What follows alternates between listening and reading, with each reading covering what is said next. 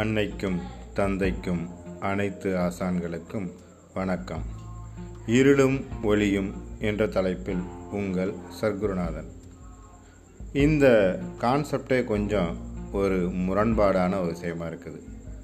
இந்த உலகமே முரண்பாட்டில் தான் இயங்கிட்டே இருக்குது. நிறைய விஷயங்கள் இருளும் ஒளியும் அப்படிங்கிற மாதிரி சக்தி, சிவன், அடுத்து பார்த்திங்கன்னா இன்பம், துன்பம், இரவு, பகல், கோபம், அமைதி, வடதுருவம், தென் துருவம், இப்படி எல்லாமே வந்து ஆப்போசிட்டான விஷயங்கள்.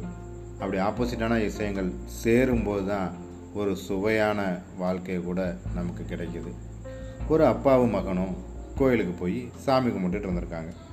அப்படி சாமி கும்பிடும்போது அப்பா சொல்லியிருக்காரு, மகனே, கடவுள்கிட்ட நல்லபடியாக பிரார்த்தனை பண்ணிக்கோ, நீ கேட்கக்கூடிய விஷயங்கள்லாம் கடவுள் தருவார், அதனால் உன்னோட பிரார்த்தனையை ரொம்ப தீவிரமாக இருக்கட்டும், கண்டிப்பாக கேட்பார் கடவுள் அப்படின்றார்.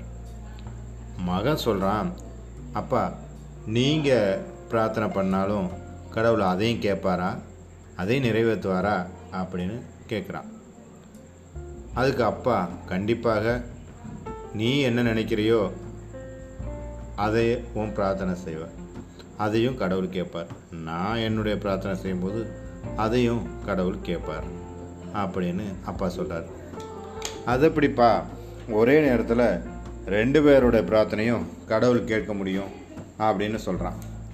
இது கொஞ்சம் நகைச்சுவையாகவும் நாசுக்காக இருந்தாலும், ஏன்னா மகன் கேட்டிருப்பான் நான் ஸ்கூலுக்கு போகக்கூடாதுன்னு, அப்பா கேட்டிருப்பாரு நீ நல்லபடியாக படிக்கணும்னு. அப்போ ரெண்டுமே ஒரு ஆப்போசிட்டான விஷயமாக இருக்குது. ஆனால் அந்த ரெண்டு ஆப்போசிட்டான விஷயங்கள் தான் தொடர்ந்து வாழ்க்கை முழுவதும் பயணிச்சுக்கிட்டே இருக்குது. எப்படின்னு பார்த்தா, இந்த வடதுருவம் தென் துருவம் அப்படிங்கிற விஷயம் பார்த்திங்கன்னா காந்தத்தில் இருக்கும்.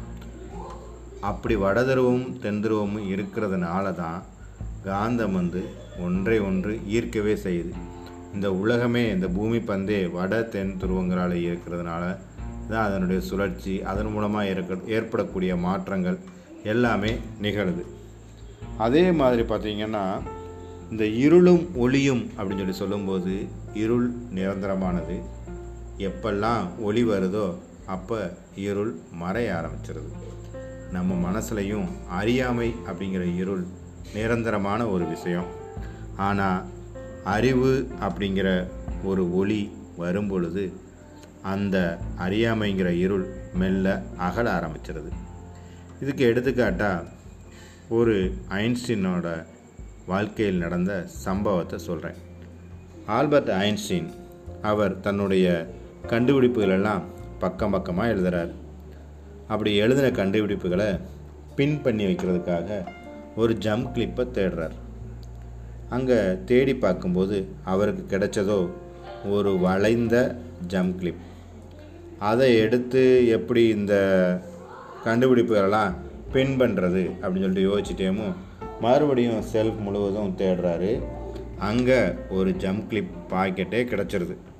அதில் ஒரு நல்ல கிளிப்பை எடுத்து இந்த வளைஞ்ச ஜம் கிளிப்பை நேராக்கிட்டு இருந்திருக்கார்.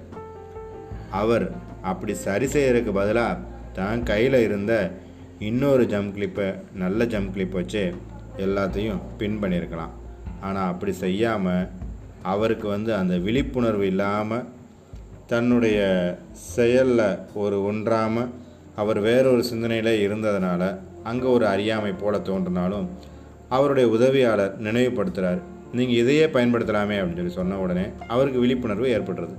டக்குன்னு அந்த ஜம் கிளிப்பை எடுத்து பின் பண்ணி தன்னுடைய சேகரிப்பெல்லாம், தன்னுடைய கண்டுபிடிப்புகளெல்லாம் அப்படியே பின் பண்ணி வச்சுறாரு. இந்த மாதிரி சின்ன சின்ன விஷயங்கள், அறியாமைகள் நம் வாழ்க்கையில் ஒவ்வொரு நாள் நிகழ்ந்துக்கிட்டே தான் இருக்குது. கொஞ்சம் நம்ம யோசித்து பார்த்தோம்னா, கொஞ்சம் விழிப்புணர்வோடு செயல்பட்டால் அந்த அறியாமை அப்படிங்கிற இருளை அகற்றி நாம் வந்து வெளிச்சம், அந்த ஒளி நம்ம வாழ்க்கையில் வந்து முழுவதுமாக பாயும். அதன் மூலமாக கிடைக்கக்கூடிய வெற்றி, மகிழ்ச்சி எல்லாத்தையும் நாம் அனுபவிக்கலாம். அதனால் இருளும் ஒளியும் எப்பயுமே வாழ்க்கையில் இணைந்தே செல்லக்கூடிய ஒரு விஷயங்கள். அதை எந்தெந்த இடத்துல எப்படி எப்படி நம்ம உபயோகிக்கணுமோ உபயோகித்து வாழ்வில் வெற்றி பெறுவோம் என்று கூறி விடைபெறுகிறேன். அன்புடன் உங்கள் சற்குருநாதன்.